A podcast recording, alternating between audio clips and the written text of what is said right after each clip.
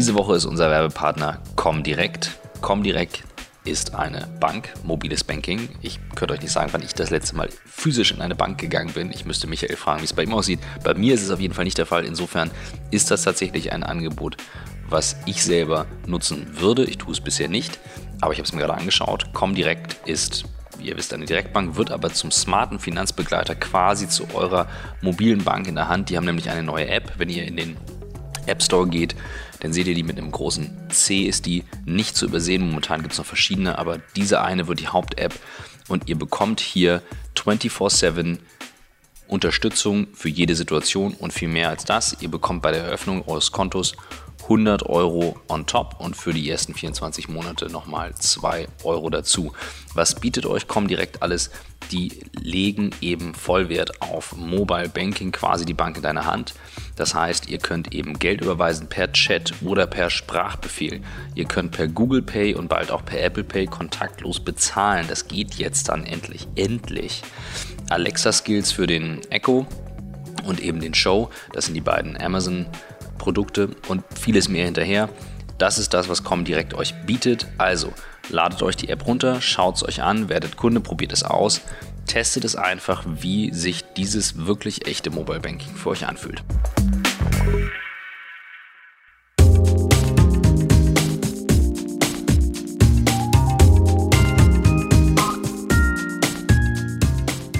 Herzlich willkommen zu einer neuen Folge von On the Way to New Work. Heute leider ohne Christoph Magnussen, der irgendwo in München ist und dort einen Kunden berät, sondern nur mit mir, Michael Trautmann. Und ich bin heute zu Gast bei Benjamin Adrian von Viva Con Aqua. Schönen guten Tag, schön, dass du da bist. Ja, herzlichen Dank für deine Zeit. Ich weiß, dass ihr normalerweise eure, eure Zeit ein bisschen später losgehen. Ne? Ihr habt äh, offiziell fangt ihr wann an? Na, bei uns ist es ein bisschen flexibel, aber äh, vor zehn sind nur die im Büro, die wirklich ihre Ruhe haben wollen, in Ruhe noch mal ein bisschen arbeiten. Ab zehn wird es dann busy. Alles klar. Bevor wir zu deinem wahrscheinlich wichtigsten äh, Projekt kommen, ähm, erzähl uns doch mal, wie du dazu gekommen bist, was du erlebt hast auf dem Weg dorthin, wo du herkommst. Also einen ganz kurzen Abriss deiner Geschichte. Ja, ich äh, bin in Stuttgart geboren ähm, und habe dann dort auch Abitur gemacht und nach dem Abitur habe ich ähm, sechs Jahre lang Fußball gespielt. War also Fußballprofi sozusagen, habe mein Geld verdient mit Fußballspielen. Das heißt nicht, nicht ganz richtig, dass ich nur sechs Jahre nach dem Abitur gespielt habe, sondern natürlich auch davor schon ganz schön lange beim VfB Stuttgart, neun Jahre lang durch die ganzen Jugendmannschaften dort durchlaufen, ähm, sehr früh auch Nationalmannschaft in der, in der Jugend gespielt und dann später eben beim VfB Stuttgart, bei Eintracht Braunschweig und am Ende dann beim FC St. Pauli mein Geld damit verdient. Und äh, ja, dann kam es so ein bisschen zu einer hm, Richtungsentscheidung in meinem Leben. Will ich weiter Fußball spielen oder will ich an einem Projekt festhalten, was wir damals gegründet haben, nach einem Trainingslager auf Kuba. Das war so der Start. Wir waren mit dem FC St. Pauli auf Kuba im Trainingslager und danach wuchs in mir so ein bisschen die Idee, mit diesem Fußballverein, mit diesem Stadtteil, mit dieser Konstellation, die wir hier haben, eben etwas in Gang zu setzen, was über das Fußball hinausgeht, oh, was Sinn stiftet, vor allem auch nach diesem Trainingslager auf Kuba. Das war die erste Schnapsidee damals. Wir wollen dieses Trainingslager aufgreifen und dort auf Kuba eben Trinkwasserspender in Kindergärten aufbauen. Das war so dann, dazu kam es dann und so äh, wechselte äh, dann sozusagen der, der Fußballjob dann zu Viva Con Aqua und ja, dann war alles ein bisschen anders danach. Erzähl mal, wie, wie seid ihr oder wie, also ich hätte zum Beispiel überhaupt nicht gewusst, dass in Kuba Wasser ein Thema ist. Also wie ist euch das da bewusst geworden? Ähm, seid ihr, habt ihr, sagen wir neben dem Trainingslager äh, irgendwie Besuchsprogramm gehabt oder wie ist da, wo gab es so den Moment, wo du sagtest, ups, da gibt es ein Problem? Äh, auf Kuba ist sicherlich die Wasserversorgung nicht ganz so problematisch wie zum Beispiel auf, in Äthiopien oder so. Also es gibt äh, Orte, wo äh, Wasser ein viel größeres Problem ist als auf Kuba. Und äh, demzufolge war es auch nicht so wirklich ein Moment auf Kuba, wo man so sehen konnte, ah, das ist äh, ganz schlimm und die Menschen verdursten da oder so, sondern es war wirklich eher die Zeit nach dem Trainingslager, ein bisschen mit der Inspiration aus, aus der Reise, wo wir eben nicht nur Fußball gespielt haben, sondern schon auch viel gesehen haben, was vor Ort äh, dann für Umstände herrschen. Ist ja relativ klar in all diesen Ländern, dass es ein enormer Unterschied ist zu dem, was wir hier kennen. Ich glaube, diese Diskrepanz zwischen unseren Standards und den Standards, die man äh, dann eben auch zum Beispiel in Kuba sieht, die ist ja immer wieder frappierend. Für mich war es eigentlich eine Inspiration, dann um in der Zeit danach, wo wir wieder zurück waren, ähm, ja, zu, zu gucken, was, die Frage stand so ein bisschen im Raum, was, was mache ich weiter mit meiner Karriere? Das war mhm. eigentlich so der mhm. Punkt. Ja. Mhm. Mein, mein, Vertrag lief aus. Wie war, alt warst du da? Ich war 25, 25, 24. Wow. Ähm, 24. Vertrag lief aus und die Frage war, will ich überhaupt weiter Fußball spielen ähm, oder will ich vielleicht auch mal was anderes machen in meinem Leben? Ja, als Fußballer ist man ja sehr stark immer so auf einer Schiene unterwegs, man hat immer den gleichen Rhythmus, Dinge wiederholen sich auch ein bisschen. Ich hatte schon mal mit 17 ein Jahr lang, wo ich eigentlich aufgehört habe, Fußball zu spielen, weil es so ein bisschen, ja, sich einfach äh, wiederholt hat und ich also in, in mir drin immer so die Idee hatte, ich will auch darüber hinaus noch was mhm. anderes machen und mhm. nicht für immer in diesen Fußballdingen so drin hängen.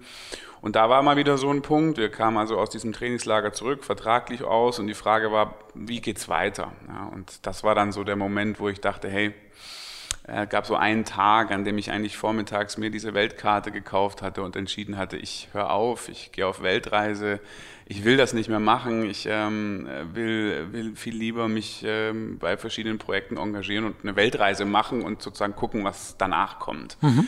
Ja, und äh, das war an dem einen Vormittag mit einer Freundin, war ich beim Frühstück gesessen, habe diese Weltkarte gekauft. Am Nachmittag hat mich der damalige Manager Holger Stanislawski angerufen und meinte, hey, ich will dich morgen sehen, ich will über deine Vertragsverlängerung sprechen. Das war also innerhalb von 24 Stunden, als ich eigentlich mich gerade entschieden hatte, die Karriere an den Nagel zu hängen und dann aber plötzlich das Vertragsangebot auf dem Tisch lag. Und diese Gemengenlage hat eigentlich dazu geführt, dass ähm, ja, ich mir nochmal genau überlegt, äh, überlegen musste, was will ich nicht vielleicht doch noch die Zeit äh, weiter nutzen, auch äh, hier in St. Pauli, um vielleicht diese Idee der Weltreise und des sozialen Engagements mit, dem, mit der Fußballkarriere zu verbinden. So, so kam es dann dazu, dass ich die, den Vertrag unterschrieben habe und eben, die Idee dann war, dieses Trainingslager aufzugreifen, um mhm. dann das Potenzial dieses Vereins zu nutzen, um was Soziales äh, in, in Kuba zu machen. Das war so ein bisschen der mhm. Aufhänger. Das heißt, du hast dann noch ein paar Jahre dran gehängt? Oder, oder wie? Ich habe dann eigentlich noch äh, ein Jahr dran mhm. gehängt,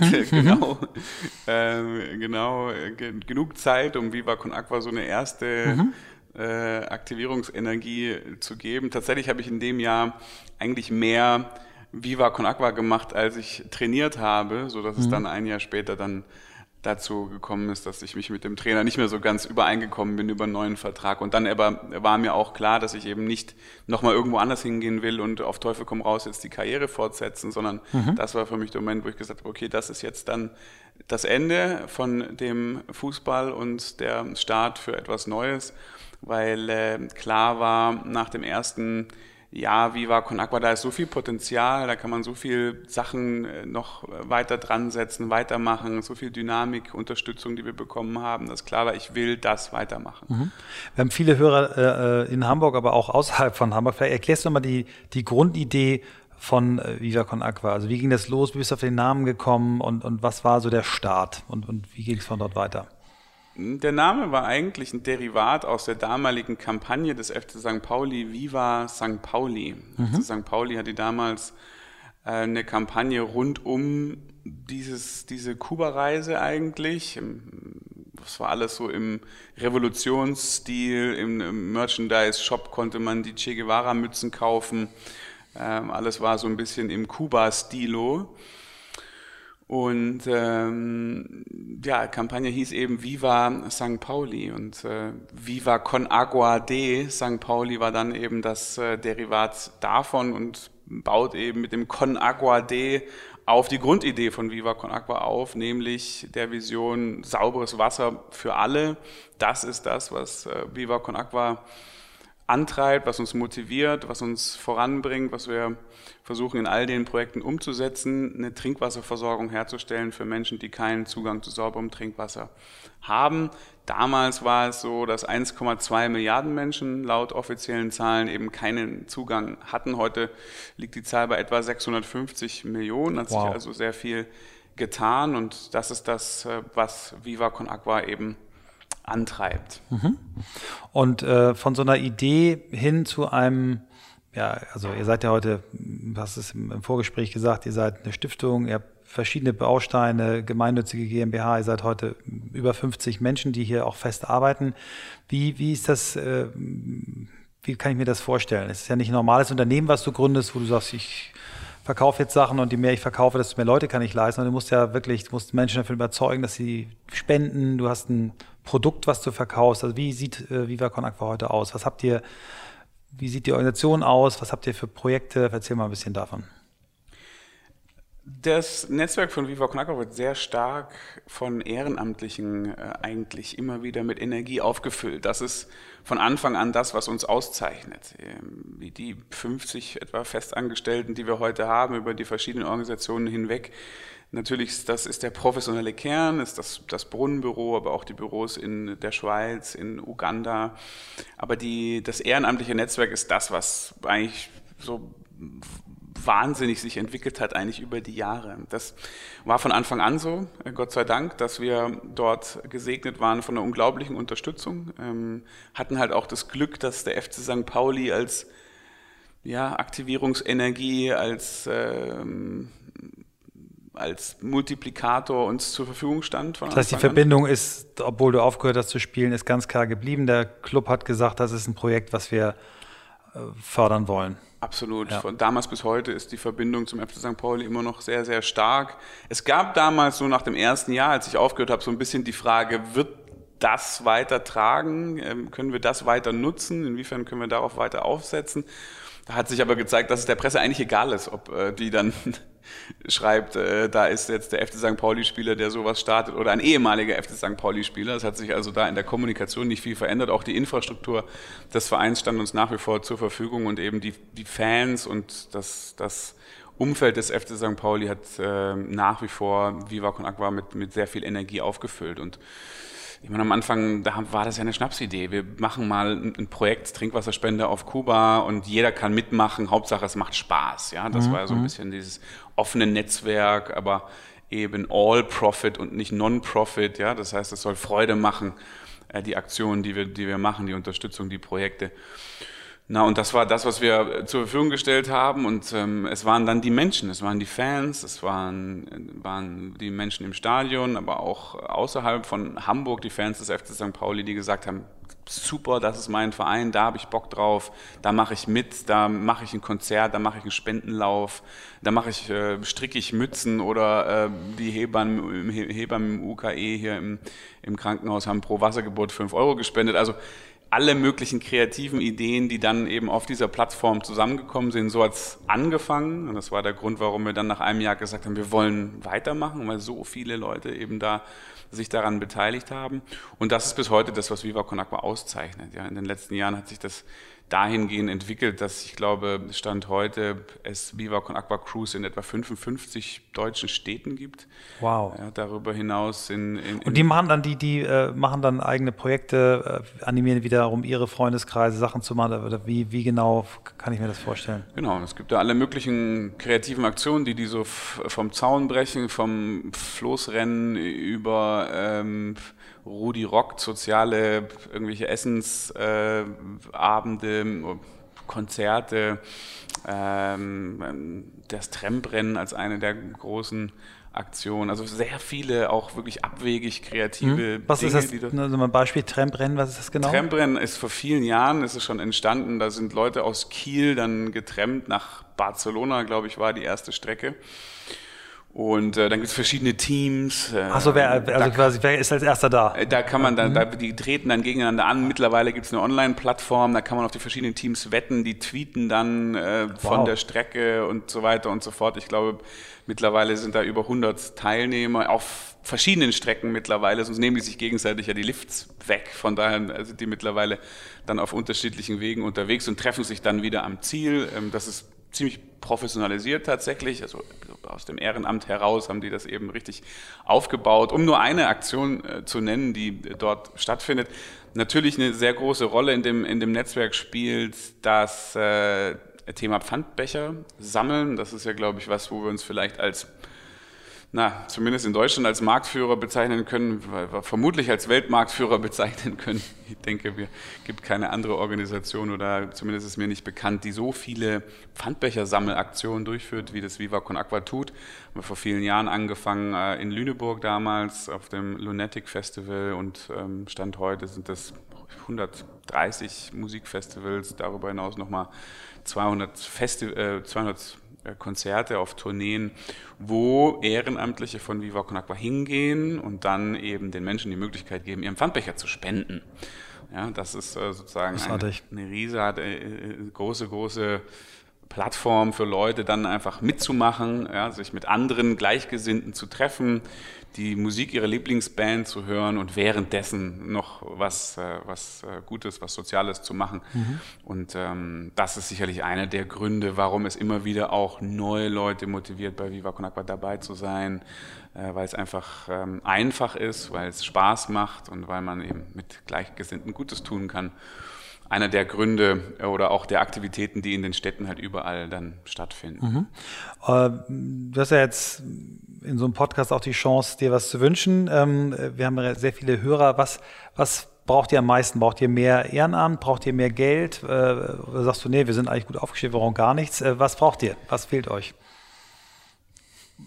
Fehlen tut uns so eigentlich nichts. Wir sind froh über das, wo wir gerade sind und wie sich das alles entwickelt. Aber natürlich geht immer mehr, wenn man guckt, dass es noch immer 650 Millionen Menschen äh, gibt, die keinen Zugang zu sauberem Trinkwasser haben. Wenn man darüber hinaus guckt, was bei uns ja auch immer mit eine Rolle spielt, Sanitärversorgung, jetzt in den Projektländern sehr stark einher mit der Trinkwasserversorgung, weil klar ist, da kann nicht nur ein Brunnen stehen, der sauberes Wasser bringt, sondern eben auch, äh, das muss auch hygienisch und ähm, sanitärversorgungstechnisch ähm, sozusagen eine Einheit bilden dann ähm, sind es 2,4 Milliarden Menschen, die keinen Zugang zu verbesserter Sanitärversorgung haben. Das heißt, es gibt noch immer viel zu tun. Äh, dementsprechend ähm, haben wir nach wie vor die Motivation, mehr Projekte zu machen. Dafür brauchen wir mehr Mittel, um in den äh, dann Projektländern eben auch die Sachen umzusetzen. Ja, und da kann man schon sehen bei uns, dass wir sehr stark gewachsen sind aus einer jungen Zielgruppe, aus, einem, aus, aus Studenten. Ich war selber 24, als wir es gestartet haben. Das heißt, wir haben sehr viele bunte Aktionen, sehr viel Kreativität, sehr viele Dinge, die unter großem Aufwand manchmal auch gar nicht so viel Geld erbringen. Von daher freuen wir uns tatsächlich einfach auch über Menschen, die sagen, ich bin mit einer Spende dabei, ich bin mit einer Fördermitgliedschaft dabei, ich unterstütze Viva Con weil ich die Idee gut finde, weil ich die, die Herangehensweise gut finde, auch einfach mal mit einer Spende ja, ähm, wo wir mal nicht so viel für tun müssen, sondern tatsächlich Leute einfach sagen, ich will die Vision unterstützen, äh, die Viva Con Aqua vorantreibt. Von daher, das ist äh, natürlich jederzeit möglich und da freuen wir uns über jede Unterstützung. Mhm. Praktikanten, sowas, du hast gesagt, ihr habt auch braucht ihr sowas auch oder kriegt ihr da genug Bewerbung? Immer, wir, äh, immer Leute, immer kreative Ideen, immer Menschen, die Lust haben mitzumachen, Praktikanten, ähm, Ehrenamtliche, ist eigentlich egal, wo man ist. Es gibt äh, bestimmt irgendwo in der Nähe ein Viva Con Aqua Netzwerk. Von daher, da sind wir immer offen ähm, für, für, für jede ja, kreative Idee, die da um die mhm. Ecke kommt. Kann man immer umsetzen mit uns gemeinsam. Sehr gut.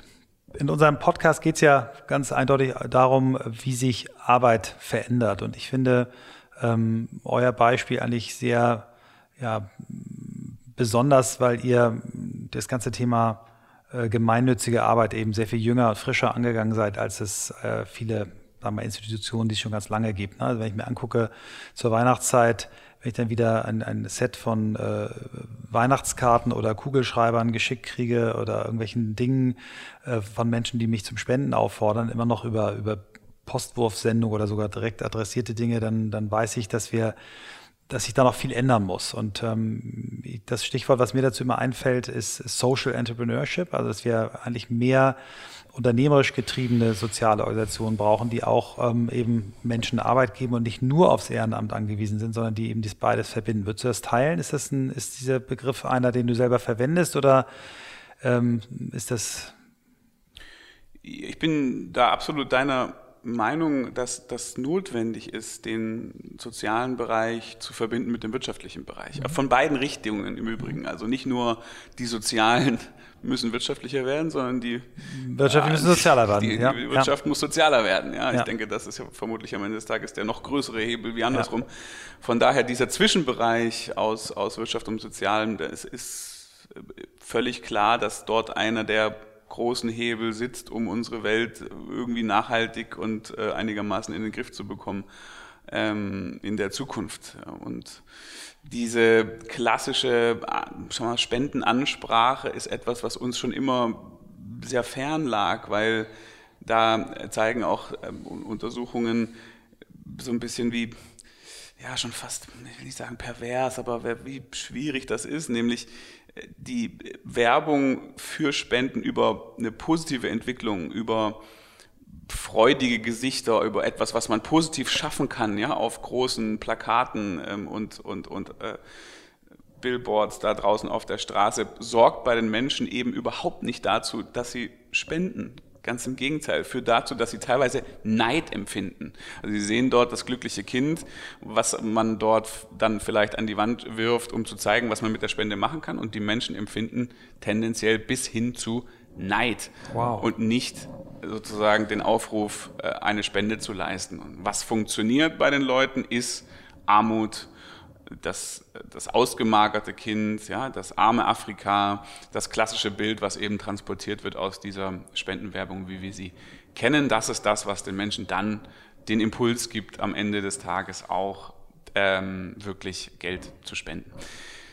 Das heißt, das ist erfolgreich, wenn man, wenn man Geld bekommen will, ist aber etwas, was wir überhaupt nicht an den Tag legen wollen, weil dieses ja, klassische Bild auch von Afrika, das immer wieder in diese Kerbe äh, reinzuhauen, trifft auch einfach nicht die Realität dessen, was ich erfahre, wenn man vor Ort ist. Es gibt so viele positive Kontexte, es gibt so viele Menschen mit Potenzial, so viele Dinge, die wir mitnehmen können, die wir lernen können und eben nicht auch so viel ja, gute Entwicklung und eben nicht nur diese armen äh, äh, Menschen, die wir dort vielleicht dann von, von dieser Spendenwerbung kennen. Und das ist etwas, was wir anders machen wollen. Wir wollen da freudvoll kommunizieren. Wir wollen, äh, wir gehen davon aus, dass es eben nicht nur über irgendwie dieses schlechte Gewissen oder diese, diesen erhobenen Zeigefinger geht, sondern dass es mit Freude geht, dass man positiv kommunizieren kann und eben damit eine Community äh, entstehen lassen kann, die dafür sorgt, dass wir diese Vision erreichen. Ja, das ist, ähm, hebt uns, glaube ich, ab von,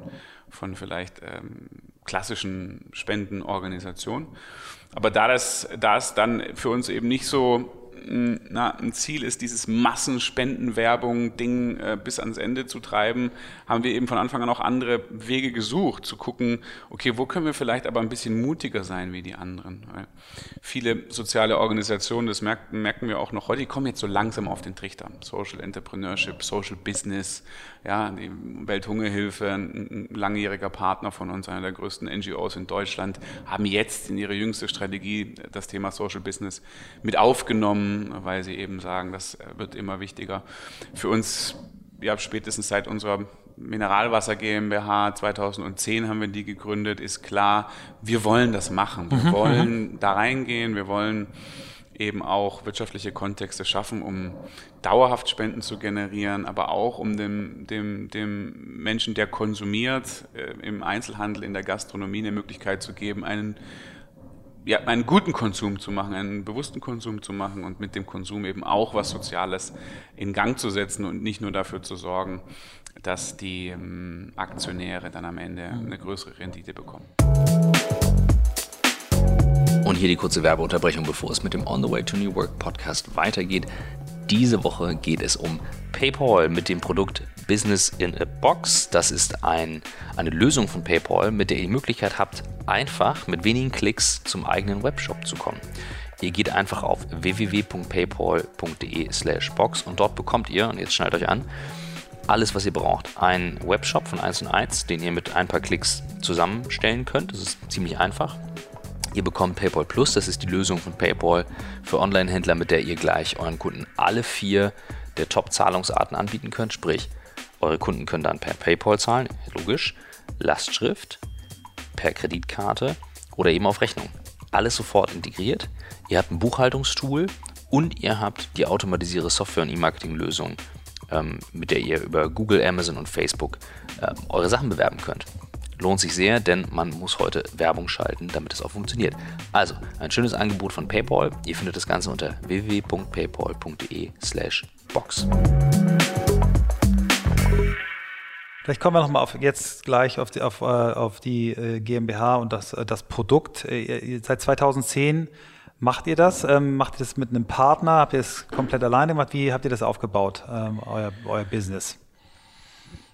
Wir haben zum, zum einen erstmal gesehen, dass es in Deutschland sowas eigentlich noch nicht gibt. Also wir können es da jetzt nicht als die Mega-Innovatoren äh, ausgeben, weil es in Amerika und in Großbritannien eben schon verschiedene Ansätze gegeben hat zu dem Zeitpunkt, die Mineralwasser abgefüllt haben mit dem generischen Zweck Trinkwasser ähm, Projekte zu unterstützen. In Deutschland gab es das noch nicht. Da gab es Krombacher äh, Regenwaldprojekt. Genau. Regenwaldprojekt, da gab es mhm. Wolwig ab und zu mit so einer begrenzten äh, Aktion. Ähm, wo man dann, wenn man genau hingeguckt hat, gesehen hat, ah ja, da ist so ein Aktionszeitraum von sechs Wochen, das stand aber gerne auch mal drei, vier Monate im Regal, äh, wo mhm. eigentlich am Ende des Tages sicherlich auch, äh, hoffe ich auch, Projekte unterstützt worden sind, aber am Ende des Tages natürlich darum geht, mehr Wolwig zu verkaufen und es ist eigentlich eine als Marketingaktion äh, motivierte ja, soziale Geschichte.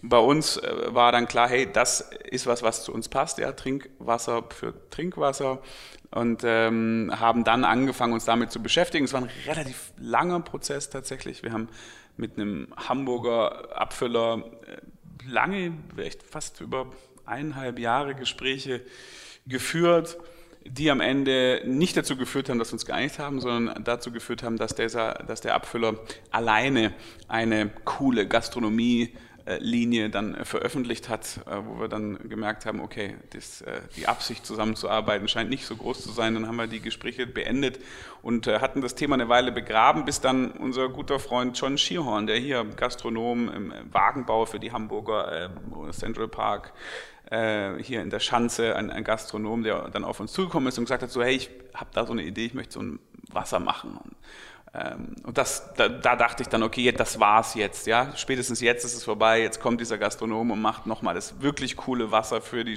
Schanze sozusagen, da wo wir herkommen.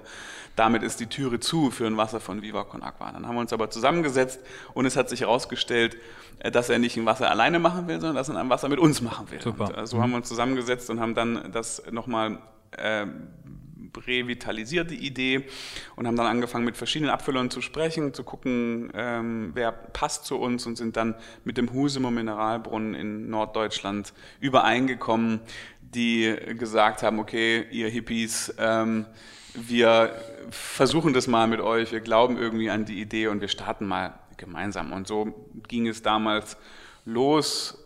Das heißt, wir sind natürlich mitnichten Inhaber von einem Abfüllbetrieb oder so, sondern haben eine Lizenzvereinbarung gemacht, haben dort einen, ein sehr gutes Mineralwasser gewählt, eine top professionelle Abfüllanlage, die auch mittlerweile sehr, sehr nachhaltig funktioniert, ähm, mit ähm, Windenergie und ähm, alles äh, klimaneutral produziert haben wir dann äh, eben angefangen zu sagen, okay, wir fangen mal die ersten Flaschen an zu produzieren. Das war im April 2010.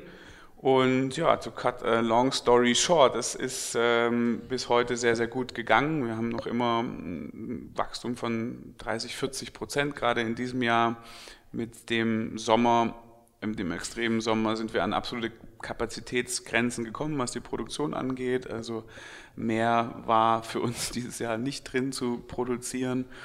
Und ähm, es entwickelt sich hervorragend, obwohl wir dort eben nicht das machen, was alle anderen machen. Das heißt, uns sehr antizyklisch auch zum Markt verhalten. Ähm, wir bezahlen keine Werbekostenzuschüsse, wir geben keine, geben keine Sonnenliegen oder Sonnenschirme oder Gläser oder noch nicht mal Freiware. Ja, bei uns heißt es, äh, das Motto ist, Freiware baut keine Brunnen. Das heißt, äh, es ist eigentlich völlig üblich, dass man Ware mhm. geschenkt bekommt, dass ähm, dort dann auch, um, weiß ich nicht, in eine neue Gastronomie reinzukommen, äh, Dinge versprochen werden. Das gibt es bei uns alles überhaupt mhm. nicht. Und mhm. trotzdem äh, haben wir dort, sind wir da sehr erfolgreich unterwegs. Ich glaube, in diesem Jahr werden wir rund um hm, lass mich lügen, aber 25, 26 Millionen Flaschen verkaufen. Das wow. heißt also schon, schon sehr ordentlich, eine große ja. Menge äh, an, an Flaschen, die da mittlerweile gedreht werden. Es das ist sowohl Gastronomie als auch Handel oder nur Gastronomie? Nee, nee, beides. beides ne? Also jetzt ja. über die gesamte Bank, Gastronomie, Handel, ähm, Unternehmen viel auch. Äh, Im Handel noch gar nicht so sehr tatsächlich. Genau, da habe ich euch mir noch nicht gesehen, genau. Vertreten. Ja. Mhm. Ähm, das ist ja dann häufig doch auch noch äh, mit, mit Werbekostenzuschüssen oder mit, muss man ja. Geld bezahlen, um da reinzukommen, häufig auch. Und ähm, nee, wir sind da sehr stark über die Gastronomie gewachsen. Und das, das, das funktioniert also sehr, sehr gut. Ähm, das war nach drei Jahren dann auch profitabel und ähm, klar hatte man eine Investitionsphase am Anfang. Mittlerweile ist es profitabel und schüttet halt jährlich Geld in die Gemeinnützigkeit aus. Wir haben eine GmbH gebaut, die mehrheitlich in Händen der gemeinnützigen Organisation ist. Das heißt, es gibt die Viva Con Aqua Mineralwasser mhm. GmbH, die aktuell zu 60 Prozent Stiftung und Verein gehört. Oh. Und mhm. das ist sozusagen so ein bisschen unser ja, wirtschaftsphilosophischer Ansatz, wenn man so will, mhm. dass wir sagen, hey, es gibt eine vollwirtschaftliche Entität, die aber dann im Hintergrund eben nicht mehrheitlich hm, Privatpersonen gehört, sondern die mehrheitlich in Händen von gemeinnützigen Organisationen ist. Mhm. Das heißt, wir machen uns dort eigentlich schon die, den, den, den, ja, den kapitalistischen Ansatz, wenn man so will, zum, zum zu nutzen, aber die Verteilung auf mhm. Shareholder-Ebene läuft eben über die Gemeinnützigkeit. Und, das heißt dann, die 60 Prozent, die die äh, äh, Gemeinnützigkeit bekommt, geht dann eben in Projekte wieder. So ne? Das heißt also, damit seid ihr, ähm, gibt ihr die, mehr, die, mehr, die Mehrheit eurer Gewinne quasi an Projekte. So ist ja. es. Und 40 Prozent haben befreundete Investoren, da ist FC St. Pauli mit dabei, da ist Frank Otto zum Beispiel mit dabei, Volkert Kopmanns von den, von FKP Scorpio, all den Festival, mhm. Festivalveranstalter mit dabei. Also Freunde, die mit ihren Netzwerken sowieso schon seit vielen Jahren Viva Con Agua unterstützen und die eben darüber hinaus gesagt haben, wir wollen damit kein Geld verdienen. Alles, was also in die anderen 40 Prozent reinläuft, wird reinvestiert, wurde zum Beispiel reinvestiert wow. für Goldeimer, die mhm. ja, äh, Komposttoilettenorganisation, wo es ja auch mittlerweile das Klopapier zu kaufen gibt. Äh, Goldeimer muss man sich unbedingt merken. Das ist der heiße Scheiß im wahrsten Sinne des Wortes. ähm, und genau, die, also haben wir dort die, die Investorenseite, die dafür sorgt, dass ihre Anteile und ihre Gewinne eben auch wieder in neue Geschäftsmodelle und in die Multiplikation dieser Idee dann äh, weiter fließen können. Und darüber können wir jetzt eben äh, auch in der Zukunft immer weitere Geschäftsmodelle kreieren, Ideen umsetzen, die in, den, in die gleiche Kerbe schlagen. Ähm, eben, ja, Social Business zu machen im Kontext von Viva Con Agua. Und da für die äh, Truppe habt ihr auch das, da gibt es ein Management, da gibt es ein Team, die das eben hauptamtlich machen, oder bist du da auch noch äh, involviert in das, in das, in den Erwerbszweig? Ich war da Geschäftsführer mhm. ähm, vier Jahre lang und ähm, habe dann, als der Laden Break-Even war, sozusagen mich dort zurückgezogen und habe den Profis überlassen, mhm. um denen nicht mehr weiter im Weg zu stehen, sozusagen. Äh, wir haben dort mit, mit André Lau und auch mit Reinhold Seidel zwei Geschäftsführer, die aus der Branche kommen. Ähm, Reinhold Seidel war bis vor kurzem noch äh, Inhaber von dem Husumer Mineralbrunnen, kommt also aus dem äh, Mineralbrunnengeschäft. André Lau war einer der ersten drei Vertriebler damals bei Bionade, hat das also auch von mhm, der Pike mhm. auf gelernt und die beiden bauen jetzt schon seit geraumer Zeit ein Team auf an an, äh, an einem Vertriebsteam vor allem auf, was eben in ganz Deutschland dafür sorgt, dass das Wasser verkauft wird die Leute, die im Vertrieb tätig sind, sind alles äh, Menschen, die rekrutiert sind, also die sozusagen neben dem Kernkern, die rekrutiert worden sind aus unserem Ehrenamt. Also sind alles eher Geisteswissenschaftler mhm, oder äh, mhm. kommen aus anderen Bereichen,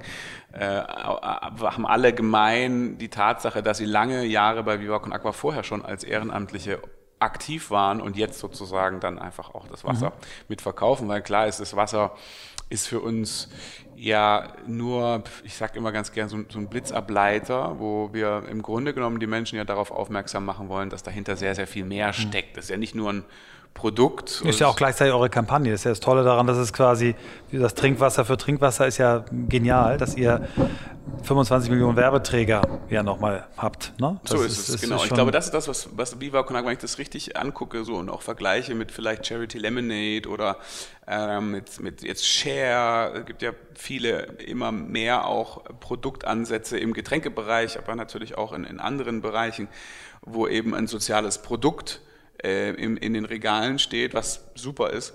Ich glaube, der Unterschied bei Viva Con Aqua ist nochmal, dass das Produkt nur ein Teil aus diesem Blumenstrauß an Aktivitäten ist und dass dahinter eben diese, dieser Kosmos steht, diese Ehrenamtlichen, die Community. Und äh, das finde ich persönlich eine sehr spannende Verbindung zwischen Produkt und ähm, ehrenamtlichem Netzwerk auch insbesondere. Wenn man dieses Wachstum ansieht, dann ist eigentlich klar, das ist nicht wegen den Vertrieblern so schnell und rasant gewachsen, sondern es ist deswegen gewachsen, weil die, weil die Ehrenamtlichen, weil die Community dafür gesorgt hat, dass das in den Städten ankommt, weil die Studenten in Kassel gesagt haben und wo auch immer sie sind, bei ihrer Lieblingskneipe, warum hast du hier nicht das richtige Wasser? Weil die Ärzte und andere auf ihre, auf ihre Catering-Rider geschrieben haben, wir wollen hier Viva Con Aqua Wasser bei uns im Backstage haben und anfangs die Menschen uns angerufen haben, zum ersten Mal davon gehört haben, Hilfe, Hilfe, die Ärzte kommen, die wollen Viva Con Agua, habe noch nie was davon gehört, wo kriege ich jetzt Super. dieses Wasser her? Ja, also diese unterschiedlichen Cross-Effekte, die wir dort haben aus dem Blumenstrauß und Aktivitäten, das finde ich das spannende Phänomen, ein spannendes Phänomen, was den Vertrieb des Wassers tatsächlich angeht. Mhm.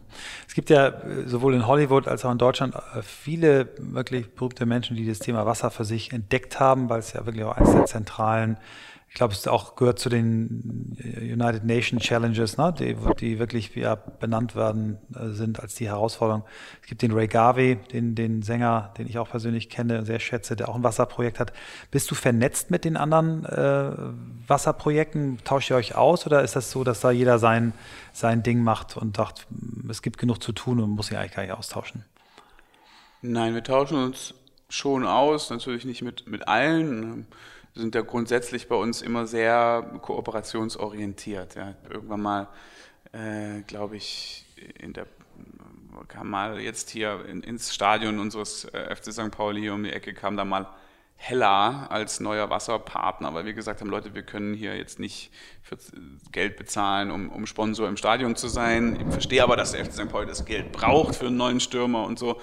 Und äh, dann ist da Heller äh, damals, hat das jetzt übernommen vor ein paar Jahren, äh, wo wir äh, dann auch äh, nochmal in der damals Presseerklärung dazu äh, deutlich gesagt haben, ey, für uns Konkurrenz ist 80er. Ja? Wir sind für Zusammenarbeit, gerade in unserem 60er, in, in unserem Segment, ähm, Leben von Verbindungen, Netzwerke und, und, und, und Zusammenarbeit. Das ist das, was, was unser Erfolgsmodell ist. Und deswegen sind wir da immer interessiert, uns möglichst viel mit, mit anderen auszutauschen, haben, was die Umsetzung unserer Projekte angeht, mit Welthungerhilfe, auch in der Schweiz, mit Helvetas, mit anderen ähm, Partnern, die, die setzen wir die Projekte um. Das machen wir eigentlich nie alleine, sondern immer gemeinsam mit anderen ähm, auf der, sag mal, Wasserprojektseite Richtung äh, Prominente sind wir sehr gut mit, der, mit Nevin Subotic und seiner Stiftung verbunden, der auch vor allem in Äthiopien Wasserprojekte macht. Ray Garvey habe ich jetzt persönlich dazu noch nicht gesprochen.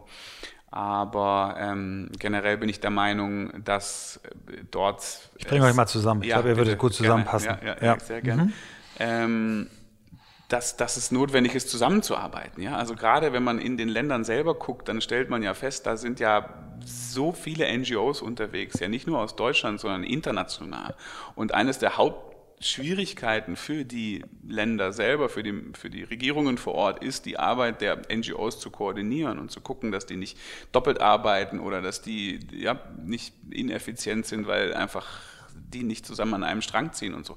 Von daher ist die Koordination der verschiedenen Akteure, die auf diesem Feld unterwegs sind, eine der großen Herausforderungen insgesamt und deswegen sind wir da immer offen und äh, freuen uns, wenn es Möglichkeiten gibt, zusammenzuarbeiten. Schon wieder ein Punkt, äh, der zu New Work passt, Collaboration, Cooperation, etwas, das auf jeden Fall, glaube ich, einer der großen Trends auch in der Wirtschaft ist schon und sein wird, dass man eben nicht mehr nur gegeneinander, sondern vieles auch miteinander macht. Finde ich toll, dass ihr das auch so seht.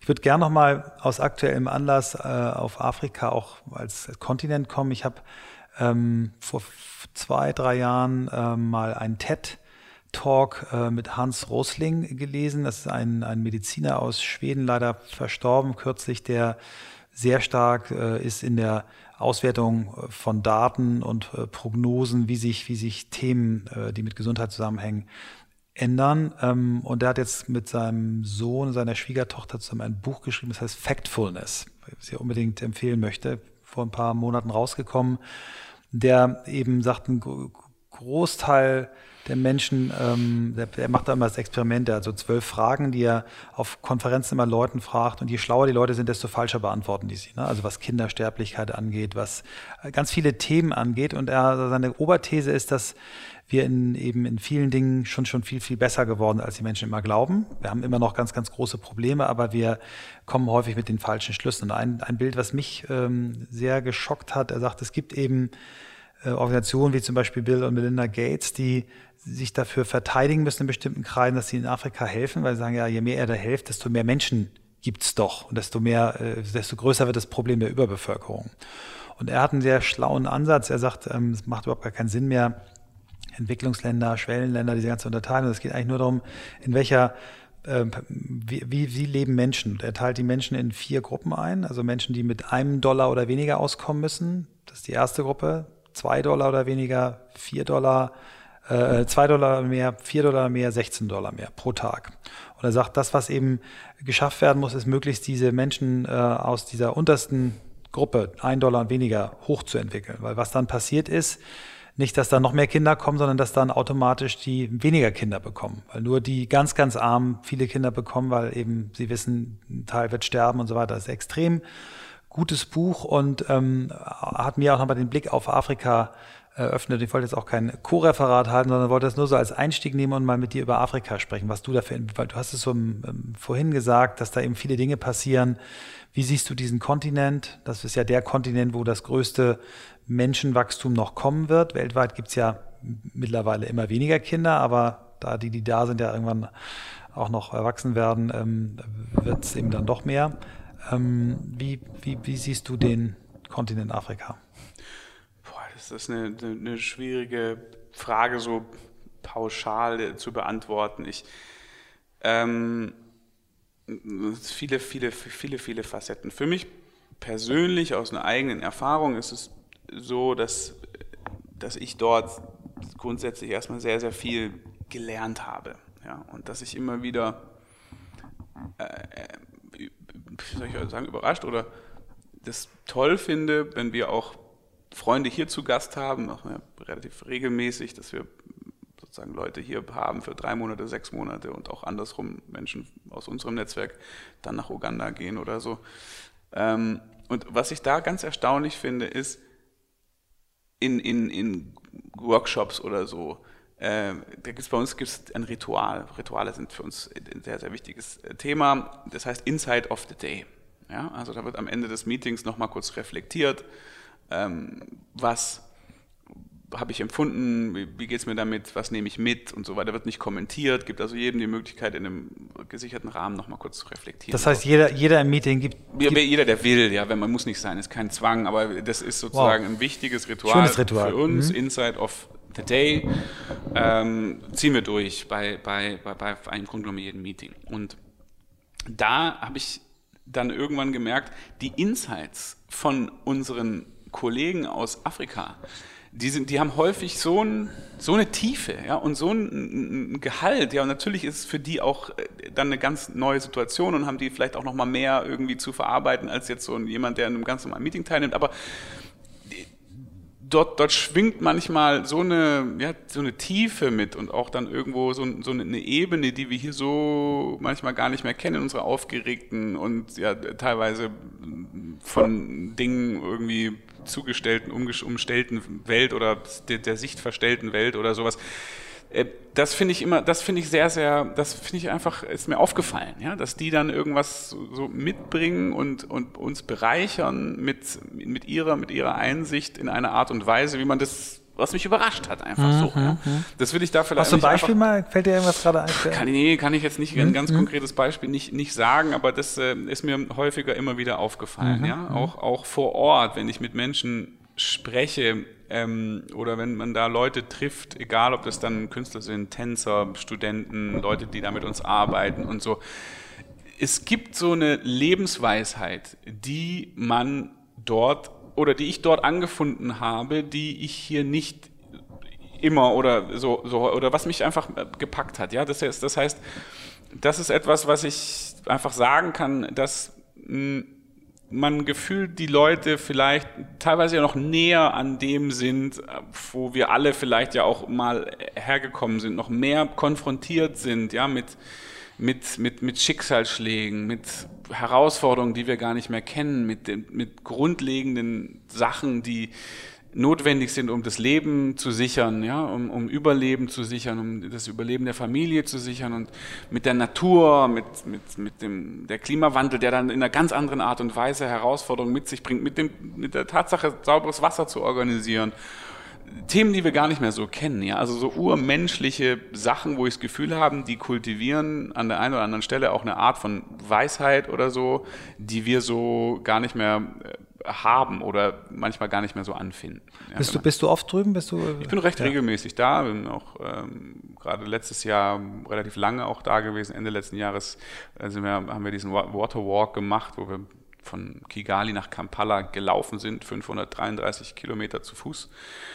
Gejoggt oder, Nein, oder gegangen? Gehen, ja. gehen, mhm. gehen. Ähm, und In was für einer Konstellation? Mit, ja, mit, äh, wir waren dann mit ähm, das war so eine Viva Knackbar Aktion, ähm, mhm. gestartet in Kigali mit Kunst, Musik, Festival, einem kleinen dort und sind dann losgelaufen, uh, um dann am Ende in Kampala anzukommen und dort auch wieder ähm, Kunst, Musik, Super. Festival zu haben und waren mit etwa 40 Läufern unterwegs, deutsch, ugandisch, Schweiz, Ruanda, Frankreich ähm, und eben eine Crew, die dann unsere Zelte zum nächsten haben. Mhm. Schlafplatz gefahren haben und dort das Camp wieder aufgebaut haben. Dann gab es da Essen und dann haben Super. wir da gezeltet, nächsten Tag weiter, etwa 27 Kilometer am Tag. Äh, wo man sehr direkt mit Menschen in Kontakt kommt natürlich. Aber das, das will ich einfach nur mal vielleicht vorne, mhm. vorne wegschicken, mhm. weil, weil ich das Gefühl habe, so, das ist eben nicht dieses arme Kontinent, wo wir genau immer alles besser wissen, sondern genau. da gibt es so das viele Dinge, die wir dort mitnehmen können, mhm. äh, wo, die wir gar nicht mehr sehen. Also dieses, dieses, diese Einseitigkeit des, des, des Gefälles will ich da einfach schon mal irgendwie, habe ich eine andere Erfahrung gemacht. Ja, deckt sich mit dem, mit dem, was der Russling da sagt. Also genau so spricht er auch über den Kontinent. Das ist ja. interessant. Ja. Natürlich auf der anderen Seite ist frappant, in was für einer anderen Welt dieses, dieser, dieser Kontinent existierte, auf eine Art und Weise wirtschaftlich. Mhm. Das ist natürlich wirklich wie eigentlich eine andere, also deswegen auch irgendwie dieser Begriff erste, zweite, dritte Welt verwende ich eigentlich nicht, ja, aber es ist insofern frappierend, dass man das Gefühl hat, es ist eigentlich wie eine andere Welt. Es ist eigentlich von, von, von, den, von, dem, von der Art und Weise, wie gelebt wird, von dem Wohlstand, den wir hier haben, ist es einfach meilenweit und, und noch, kann man gar nicht so unbeschreiblich weit entfernt. Und dieser, dieser extreme Unterschied, das äh, stellt mich auch vor die Frage, wie soll das jemals wirklich aufgeholt werden? Ja, also wie soll das jemals diese Lücke geschlossen werden. Und, ähm, Vielleicht können wir ein paar Sachen überspringen, die wir falsch gemacht haben. Ja, das ist die eine Hoffnung natürlich, dass, dass man dort, ähm, aber ähm, ob das passiert, muss man, muss man sehen. Ich, gerade in Großstädten, wenn man in, in, so Addis Abeba oder in Accra oder in, in, auch in Uganda da ist ja eine Infrastruktur, die bei weitem nicht darauf ausgelegt ist, äh, so viele Leute dort zu beherbergen. Und es werden ja immer mehr, also es werden nicht nur mehr Menschen, sondern auch immer mehr Menschen in den Städten.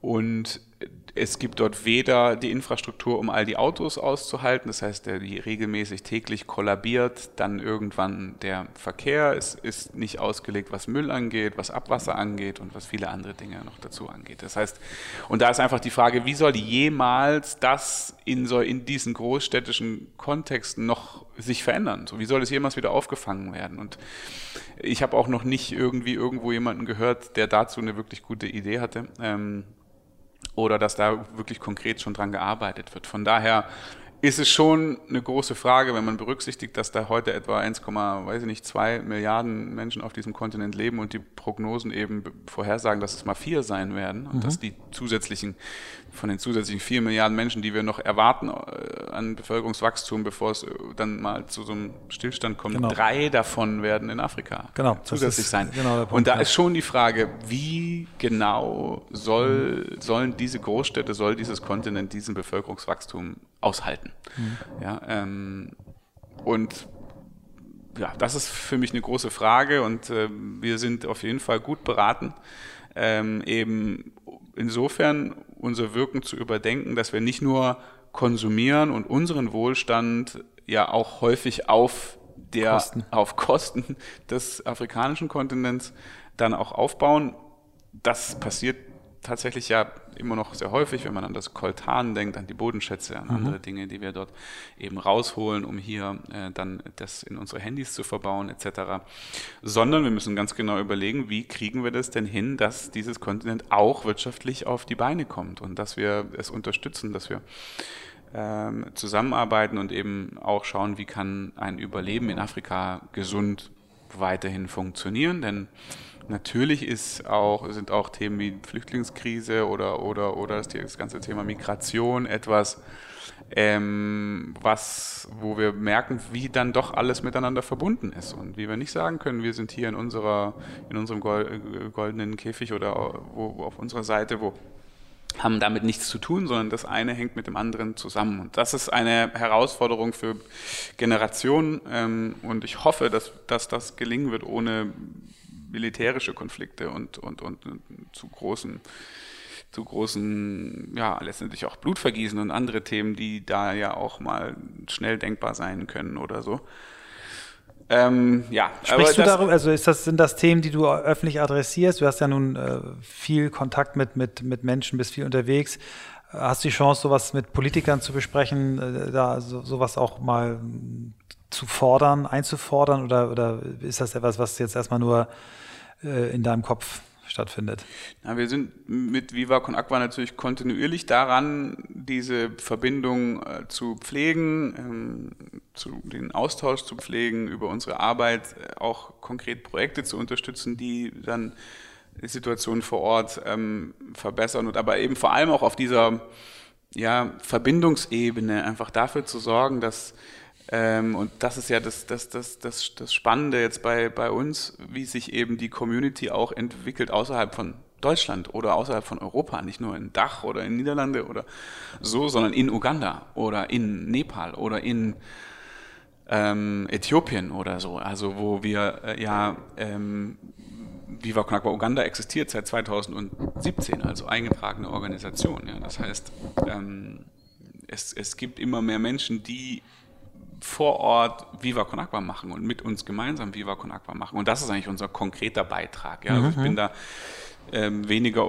jetzt auf der politischen Ebene unterwegs, um, um das zu adressieren. Das ist auch, glaube ich, ähm, ja, vielleicht für die Zukunft was, was noch bevorsteht. Aber aktuell ist es einfach so, dass wir über unsere Arbeit und über unser Beispiel und über die Verbindungen, die wir bauen, ganz konkret äh, sozusagen ähm, versuchen, damit umzugehen und da einen Raum zu schaffen, äh, wo neue Sachen entstehen können und, und man eben nicht nur ja, dieses, dieses klassische Gefälle so hat. Super. Ähm, wir, wir stellen unseren Gästen immer so zum Schluss oder gegen den Schluss immer noch die Frage, wie du eigentlich dich selber inspirierst. Ich meine, du äh, inspirierst mit deiner Arbeit viele Menschen, viele folgen dir freiwillig, viele ähm, helfen dir. Wie, wie bekommst du, ins, ich habe gelernt, du bekommst Inspiration im Austausch mit, mit dem Kontinent, aber wie inspirierst du, liest du bestimmte Bücher, hast du Bücher gelesen, die dich geprägt haben? Wir fragen immer so nach den wichtigsten Büchern, die unsere Gäste gelesen haben. Das kann alles sein, von Roman bis Fachbuch.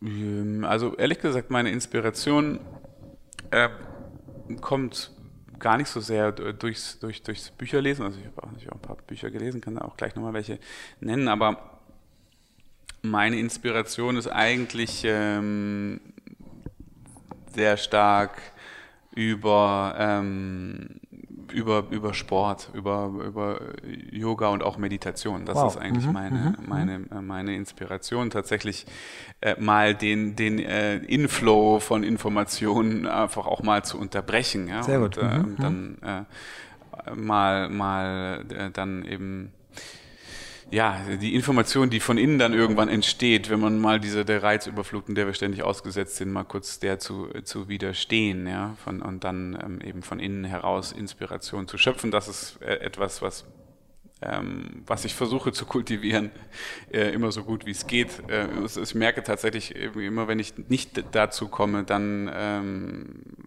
übernimmt der Stress und dann ähm, ja, dann, dann wird es ungesund, dann wird die Ernährung ungesund und, und so weiter. Und das ist so das, was ich brauche, um immer wieder auch in meinem persönlichen Ausgleich zu sein, sozusagen. Ähm, ansonsten kann ich äh, ein Buch ähm, empfehlen ähm, von Michael Csikszentmihalyi, äh, äh, Csikszentmihalyi, ich weiß immer gar nicht ganz genau, Chicks, also man kann eigentlich Csikszentmihalyi äh, kann man als Eselsbrücke verwenden.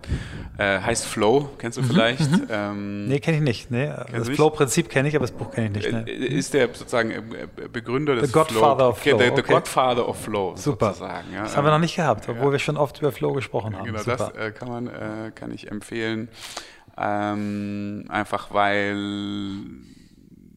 ich es auch, auch glaube ich, als, als Sportler oder als, weiß nicht, aus dem Sport heraus, aber generell es als sehr segensreichen Zustand empfinde, wenn man in der Lage ist, ähm, mal alles um sich herum zu vergessen, ähm, die Konzeption, Konzepte oder die äh, rationalen Rationalisierungen und so, die uns ständig so umtreiben, einfach mal über Bord zu werfen und alles in dem Moment aufgehen zu lassen, wie es eben ähm, er in dem Buch Flow ganz gut beschreibt, auch wie man in diesen Zustand kommt und das sozusagen so ein bisschen ergründet als ein, Sehr schön. Buch. Ansonsten kann ich auch äh, zuletzt ähm, auch ein ganz, sehr tolles Buch mh, jetzt weiß ich gar nicht genau den Titel, aber Otto Scharmer. Mhm. Ähm, Finde ich auch einen sehr, sehr inspirierenden Autor. Und, ähm, Worüber schreibt er?